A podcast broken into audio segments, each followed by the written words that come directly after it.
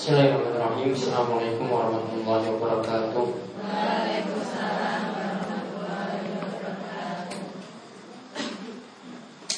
Alhamdulillahirabbil alamin. Hamdan katsiran tayyiban barakan wa yuhibbu rabbuna wa yarda. Wa asyhadu an la ilaha illallah wahdahu la syarika lah.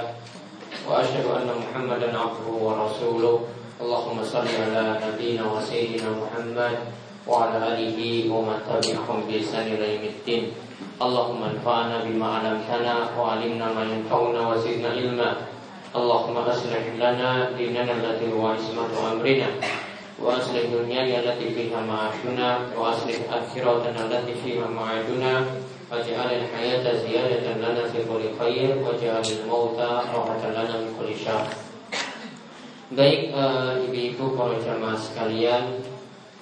yang semoga selalu dinikmati dan diberkahi oleh Allah.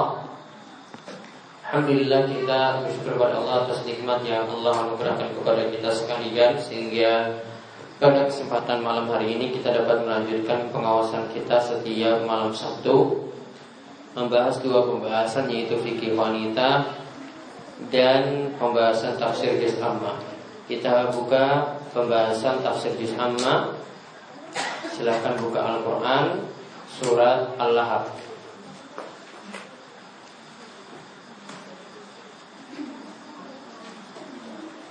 Surat Al-Lahab.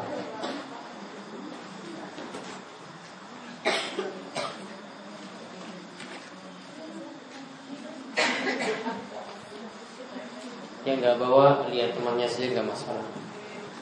Pun ya serangan saking tahu أعوذ بالله من الشيطان الرجيم. بسم الله الرحمن الرحيم. تبت يدا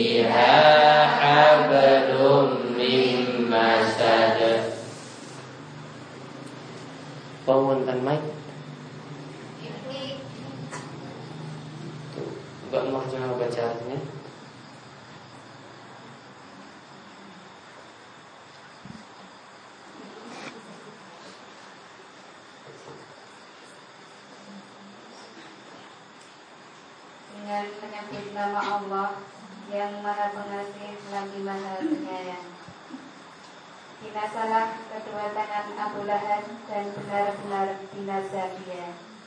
Tidaklah berguna baginya hartanya dan apa yang dia usahakan. Kelak dia akan masuk ke dalam api yang bergejolak. Dan begitu pula istrinya, pembawa kayu bakar, penyebar fitnah. Dan di lehernya ada tali dari sabut yang dipintang. Baik lihat sampai pada ayat kedua. Ya, sampai faedah nomor berapa? Lima. Sampai faedah nomor? Lima. Yang terakhir apa?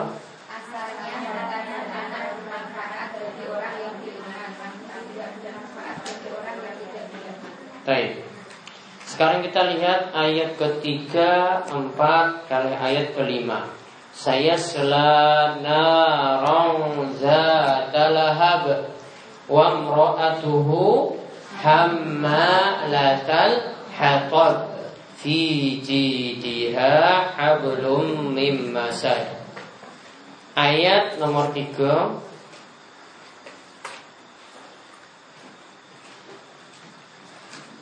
Kelak Abu Lahab akan masuk ke dalam api yang bergejolak. Sekarang tafsir ayat ketiga.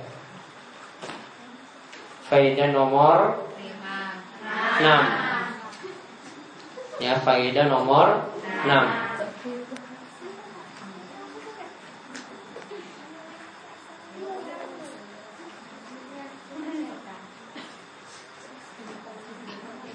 Abu Lahab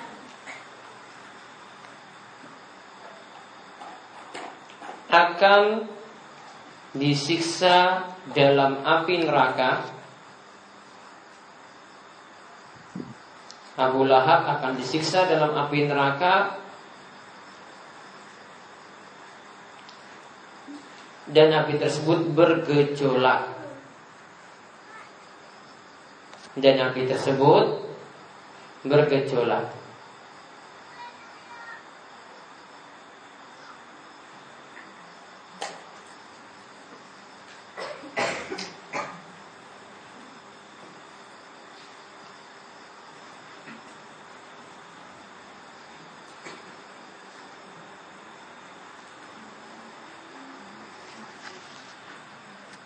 Dan api tersebut teramat panas dan api tersebut teramat panas.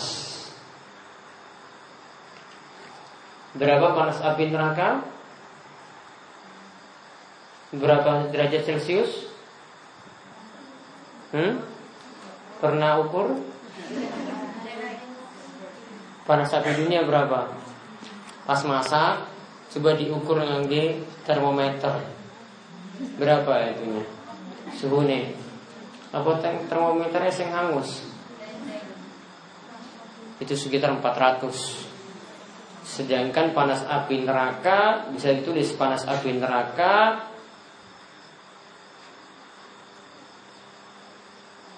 tujuh puluh kali panas api dunia.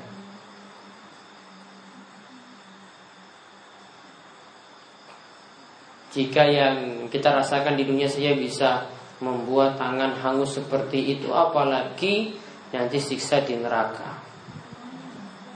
Lebih daripada itu. Dah itulah siksa yang nanti akan diperoleh oleh Abu Lahab. Nah sekarang kita lihat ayat yang keempat. Dua ayat yang terakhir ini membicarakan tentang istri Abu Lahab yang kemarin istri Abu Lahab namanya Siapa kemarin istri Abu Lahab? Siapa namanya? Siapa namanya? Jamil. Artinya apa? Cantik. Ada artis yang namanya Jamila kan? Siapa namanya? Sama seperti itu hafal sekali. Ummu Jamil. Nah, ini kita bicarakan pada ayat 4 dan 5. Sekarang lihat tafsir nomor 4 tafsir ayat keempat wa mra'atuhu hammalatal hatta dan istrinya yaitu istri Abu Lawa Abu Lahab itu jadi pembawa kayu bakar. Sekarang catat faedah nomor 7.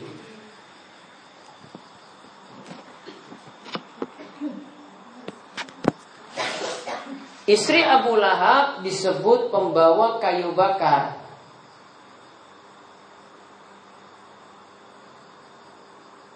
Istri Abu Lahab disebut membawa kayu bakar.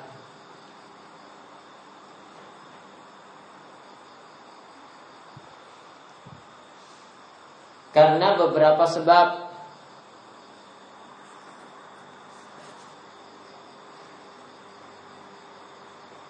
Yang pertama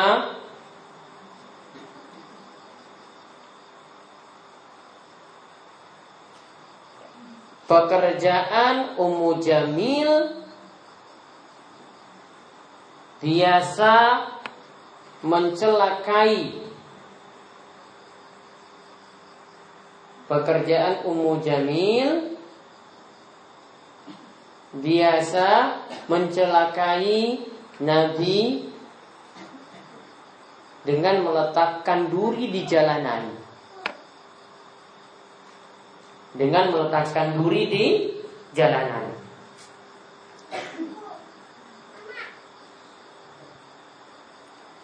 Oleh karena itu di akhirat dia membawa kayu bakar. Oleh karena itu di akhirat ia membawa kayu bakar.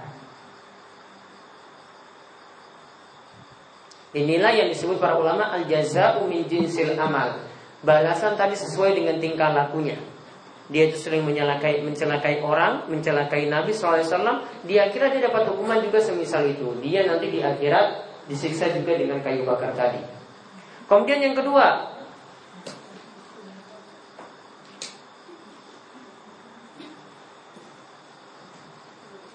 Ya, yang kedua, Ummu Jamil biasa melakukan namimah.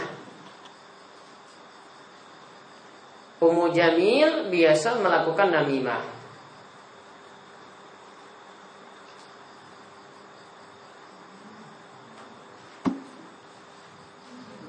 Nah ini perhatikan namimah ini baik-baik Ini soalnya ibu-ibu ini banyak yang melakukan namimah Ini bukan makanan ini, ini pekerjaan yang sangat bahaya Tulis namimah adalah Namimah adalah menukil suatu berita. Menukil suatu berita dari satu orang dari satu orang untuk disampaikan pada orang lain untuk disampaikan pada orang lain dengan tujuan merusak hubungan. Dengan tujuan merusak hubungan.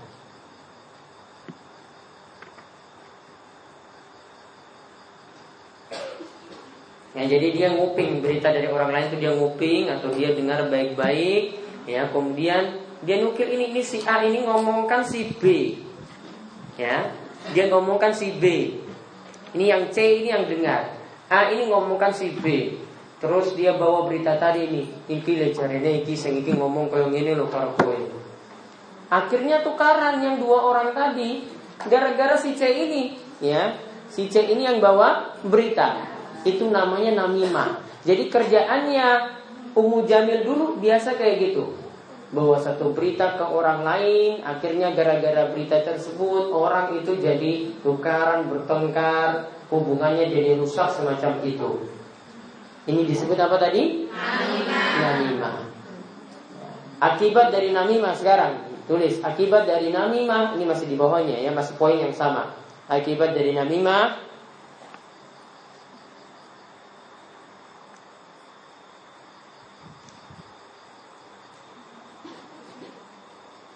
adalah sebab mendapatkan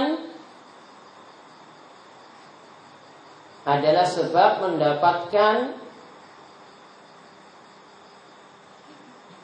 siksa kubur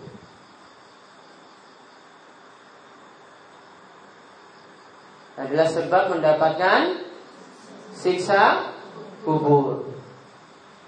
Saya bacakan hadisnya yaitu hadis dari Ibnu Abbas radhiyallahu anhu Rasulullah SAW itu pernah melewati dua kubur. Jadi ada dua penghuni di situ. Kemudian Nabi SAW mengatakan innahuma yu'adzabani wa ma yu'adzabani fi kabir.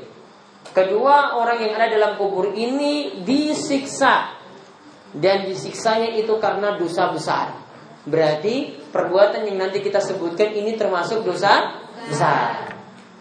Kemudian Nabi SAW menyebutkan amma ahaduhuma fakana yamshi bin namimah. Adapun salah satunya itu biasa melakukan namimah, dia jalan biasa lakukan namimah. Kemudian yang lainnya wa ammal akharu fakana la yastatiru min baulihi. Adapun yang satunya lagi dia biasanya kalau kencing tidak menutupi diri. Kalau kencing sembarangan, tidak menutupi diri. Ya, ini kalau orang zaman dulu itu nggak pakai pintu-pintu, pakai pintu langsung aja. Ya, kalau kamar mandinya itu langsung terbuka. Jadi pas masuk, oh kaget juga kita lihat kan.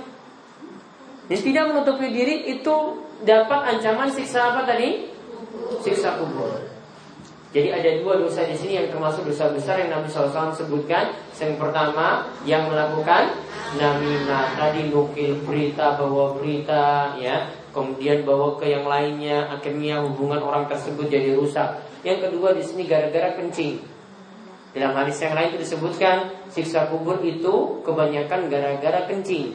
Kencingnya itu tidak bersih atau kencingnya itu tidak menutupi diri.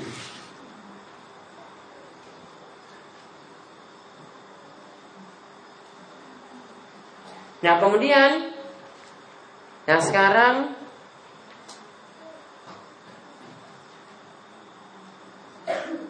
Bagaimana menyikapi orang yang melakukan namimah? Jadi kita ini jadi orang yang difitnah Atau kita jadi orang yang dibicarakan. Ya, Kita ini jadi orang yang dibicarakan. Ini bagaimana kita menghadapi orang semacam itu? Kan akhirnya dia buat hubungan kita rusak. Nah menghadapinya itu seperti apa? Jadi sekarang kita bahas apa tadi? Cara menyikapi orang yang melakukan namimah atau mengadu domba. Yang pertama, berita yang dibawa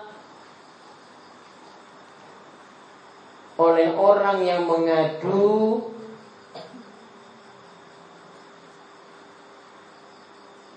tidak diterima mentah-mentah.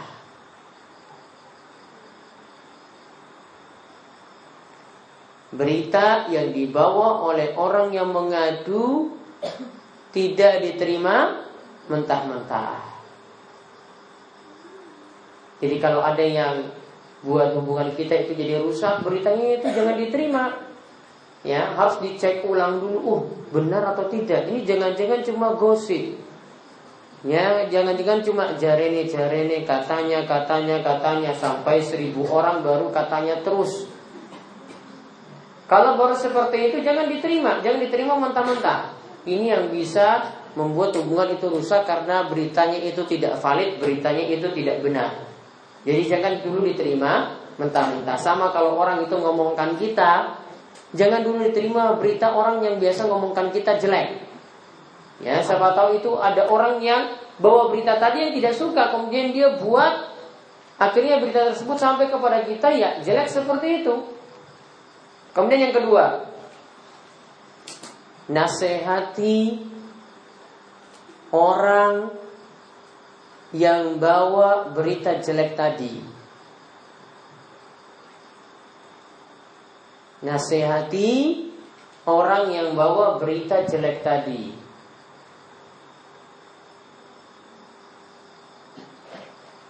Jadi kalau dia itu biasanya jelekan kita atau bawa berita yang jelek, nasihati dia. Ini kamu benar nggak cerita tadi? Jangan kita terima kemudian orang itu dinasihati, dinasihati baik-baik. Saya nggak percaya seperti itu. Kalau kamu bawa berita itu mbok sing benar, coba diteliti dulu. Siapa tahu salah baca SMS, ya siapa tahu HP-nya yang rusak, ya, dan seterusnya.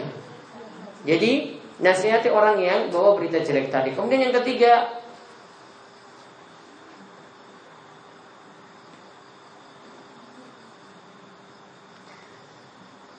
hendaklah menjauhi prasangka buruk. Hendaklah selalu menjauhi prasangka buruk atau menaruh curiga.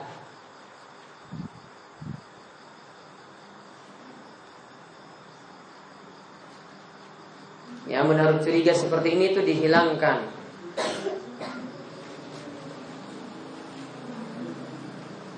Karena Nabi SAW itu mengatakan ya eh, Iyyakum wadhan fa inna dhanna akzabul hadis. Hati-hati atau waspadalah kalian dari mencurigai orang lain, suuzon pada orang lain karena yang namanya menaruh curiga, berprasangka jelek itulah sejelek-jeleknya dusta. Karena biasanya prasangka jelek tadi tidak sesuai dengan kenyataan.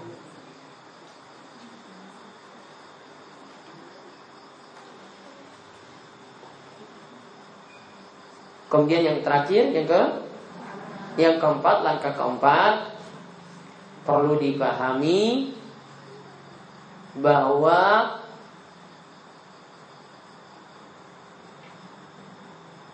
berita yang mengadu domba tidak akan mencelakakan kita. Berita dari yang mengadu domba tidak akan mencelakakan kita.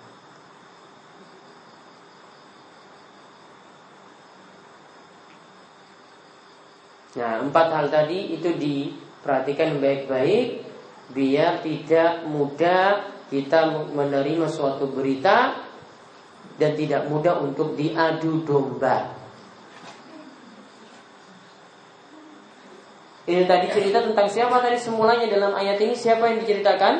Ummu Jamil. kerjaannya seperti itu. Maka kalau ibu-ibu atau kita itu kerjaannya sama seperti Ummu Jamil, ancamannya juga sama. Ini bukan ancaman untuk Ummu Jamil saja. Namun siapa yang tingkah lakunya sama dengan Ummu Jamil, hukumannya juga sama nanti di akhirat. Jadi dia membawa kayu bakar itu karena kerjaannya letakkan duri di jalanan. Yang kedua, itu juga karena kerjaannya biasa melakukan namimah. Karena yang namanya namimah itu biasanya ngompor-ngompori orang. Maka dia dikatakan tadi membawa kayu bakar. Karena orang yang bawa kayu bakar kan biasa panas-panasi orang. Eh, ini ini lo, panas kamu, panas kamu. Akhirnya emosi, dia muring-muring, marah. Ya, kemudian kalau ketemu tadi, ya, kamu kemarin cerita saya apa? Nah, jadi panas kan? Jadi panas. Orang yang melakukan namimah seperti itu. Makanya dia disebut hamalat al Ya, dia disebut pembawa kayu bakar. Nah, kemudian faedah yang ke delapan. Ya, faedah yang ke delapan.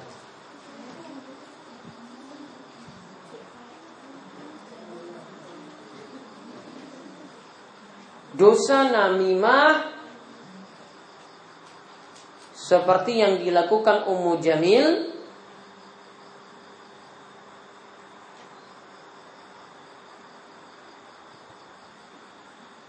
diancam dengan siksa neraka.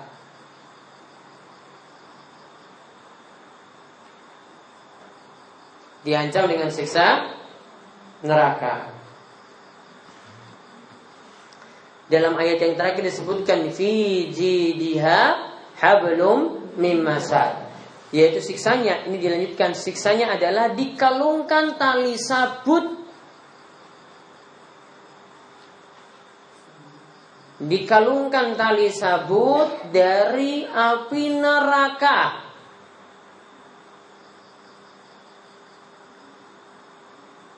Yang disebut masat. Tadi disebut dalam ayat dengan apa? Masa. Titik ini masih lanjutannya. Panjang talinya adalah ini tadi ya tali yang nanti diikat itu ya. Pada umur jamil, panjang tali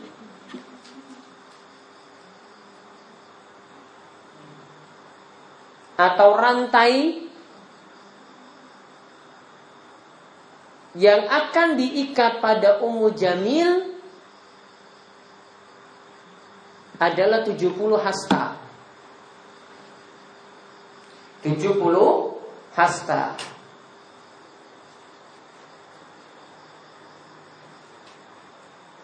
Ingat satu hasta itu gini loh. Dari siku sampai ujung jari. Ini satu hasta. Berapa meter ini? Hampir setengah ya. Berarti kalau 70 hasta 30 meter. Jadi dia pakai rantai yang panjangnya 35 meter yang ini dari api neraka dikalungkan di lehernya. Coba kalau pakai kalung biasa saja diikat saya panasnya bukan main ini diikat lagi sampai 70 hasta. Ini para ulama tadi katakan masat di sini itu adalah kalung ya atau sabut atau rantai dari api yang panjangnya berapa tadi? 70 hasta. Nah kemudian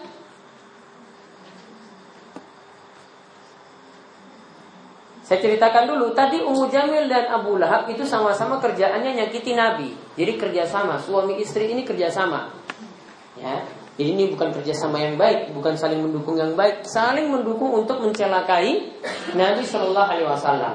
Maka karena Ummu Jamil juga bantu, Ummu Jamil juga dapat siksa. Jadi asalnya itu Abu Lahab ingin menyakiti Nabi SAW. Kemudian Ummu Jamil juga bantu. Maka Ummu Jamil itu dapat siksa sebagaimana Abu Lahab juga mendapatkan siksa. Maka dicatat faedah yang kesembilan. Siapa saja yang saling tolong menolong dalam kejelekan Siapa saja yang saling tolong menolong dalam kejelekan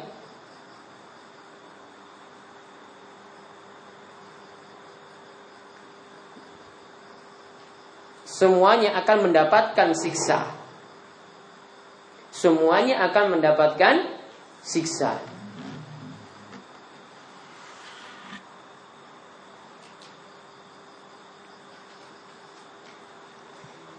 Nah kalau tadi kita lihat kerjaan Ummu Jamil itu diletakkan duri di jalanan. Ini duri ini sesuatu yang mengganggu. Maka setiap eh, segala sesuatu yang mengganggu di jalanan ini tidak boleh diletakkan. Duri tidak boleh, paku tidak boleh. Ya, ada batu mengganggu orang juga tidak boleh. Ya, ada sampai yang lebih besar daripada itu yang bisa menewaskan orang misalnya meletakkan bom di jalanan juga tidak boleh. Yang ringan seperti ini saya dapat siksa. Apalagi yang disakiti itu Nabi SAW. Apalagi yang lebih daripada itu. Maka dijadat faedah yang ke-10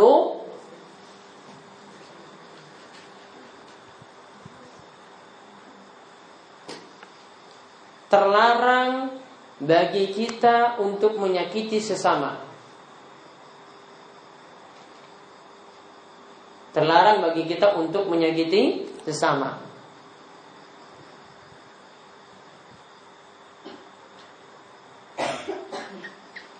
walaupun bentuknya walaupun bentuknya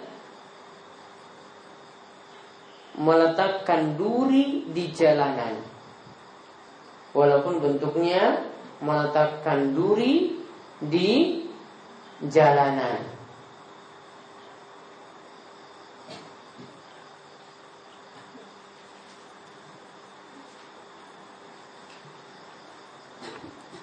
Kemudian faedah yang ke-11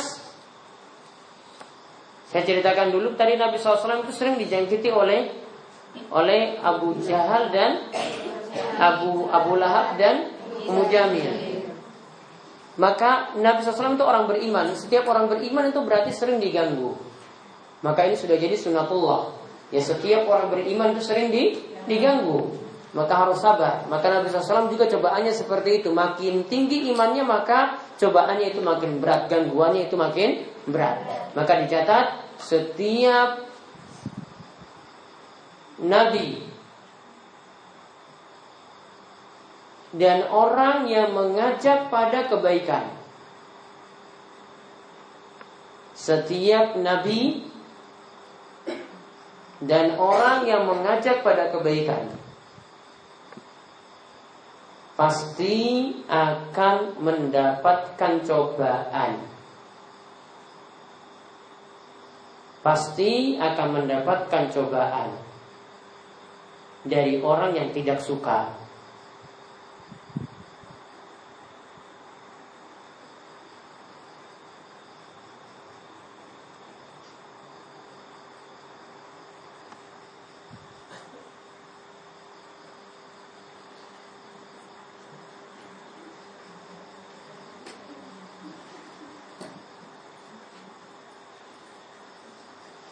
Kemudian saya ceritakan dulu hadis ini di, uh, dalam ayat ini disebutkan wamro'atuhu istrinya Abu Lahab. Abu Lahab itu nikah dalam keadaan apa? Kafir. Istrinya Ummu Jamil juga dalam keadaan kafir. Kedua pasangan ini walaupun sama-sama uh, ke, kedua eh, ini sepasang ini mereka ini walaupun sama-sama kafir tetap disebut suami istri. Walaupun Abu Jahal, Abu Lahab itu kafir, Ummu Jamil itu kafir, dua-duanya sama-sama disebut suami istri. Berarti pernikahan mereka berdua ini sah. Ya, pernikahan mereka berdua ini sah ketika mereka nikah sama-sama kafir seperti itu. Maka ketika mereka nanti masuk Islam, ya seandainya ada orang seperti ini nanti masuk Islam, maka keduanya tidak perlu lagi nikah baru. Jika kedua-duanya itu masuk Islam. Karena pernikahan dulu sudah dikatakan suami istri. Maka ketika dua-duanya masuk Islam Tidak perlu lagi ada akad baru. Tidak perlu lagi ada ijab kabul yang baru. Langsung saja ketika itu masuk Islam. Jadi tulis faedah yang ke 12 Ummu Jamil tetap dikatakan istrinya Abu Lahab Ummu Jamil tetap dikatakan istrinya Abu Lahab.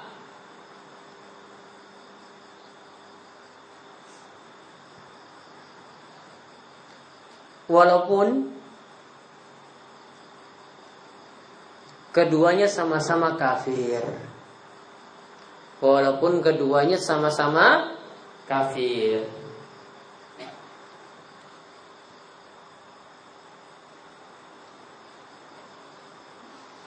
Berarti pernikahan keduanya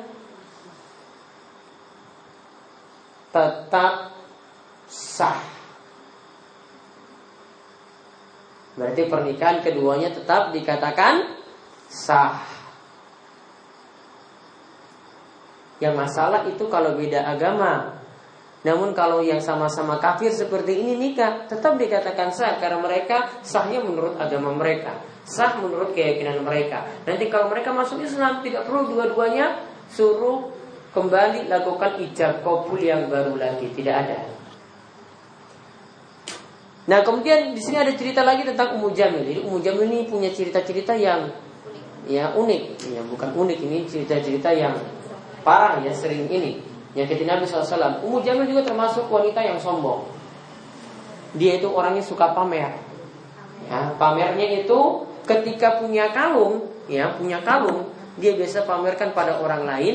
Kemudian dia sudah punya niatan, kalau saya punya kalung yang mahal seperti ini, saya punya niatan untuk diinfakkan, hasil infaknya nanti saya gunakan untuk menyakiti Nabi. Jadi dia nanti keluarkan ini tadi emasnya tadi, kalungnya tadi, dia infakkan uangnya yang dia peroleh ini sudah digunakan untuk menyakiti Nabi Shallallahu Alaihi Wasallam. Coba sampai seperti itu. Jadi di sini berarti dia sudah niatkan hartanya untuk sesuatu yang jelek. Maka nanti dia disiksa seperti tadi dalam ayat terakhir disebut fi jiriha hablum mim masa. Maka kalungnya tadi yang dia niatkan untuk diinfakkan untuk menyakiti Nabi, ya, yang dia niatkan untuk menyakiti Nabi, ini yang nanti jadi kalung dia pada ya keadaan dia nanti ketika dia berada di neraka. Maka bisa dicatat lagi faedah yang berikutnya akibat jelek dari berinfak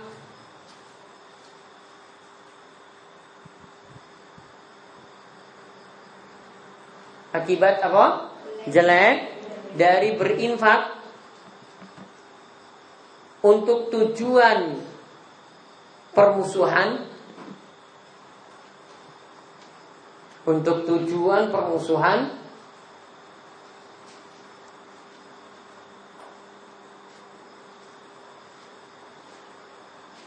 Maka akan mendapatkan siksaan dengan apa yang diinfakkan tadi. Maka akan mendapatkan siksaan dengan apa yang diinfakkan tadi.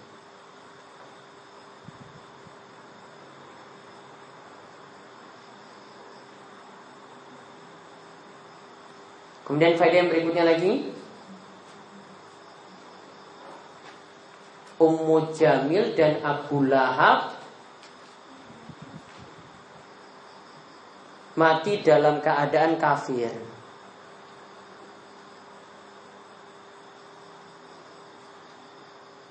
Dan akan kekal dalam neraka.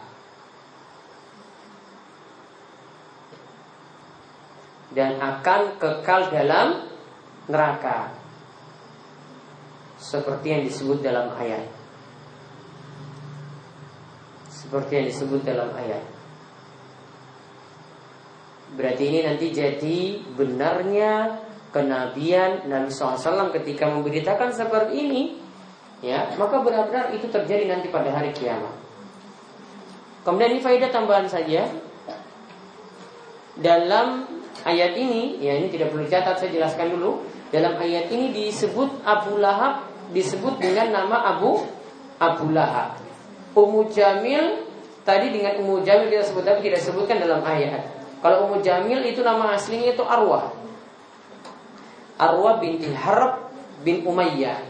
Kalau Abu Lahab nama aslinya itu Abdul Uzza dan Uzza itu nama berhala, nama patung. Maka Abu Lahab ini dia memakai nama dengan penghambaan pada selain Allah.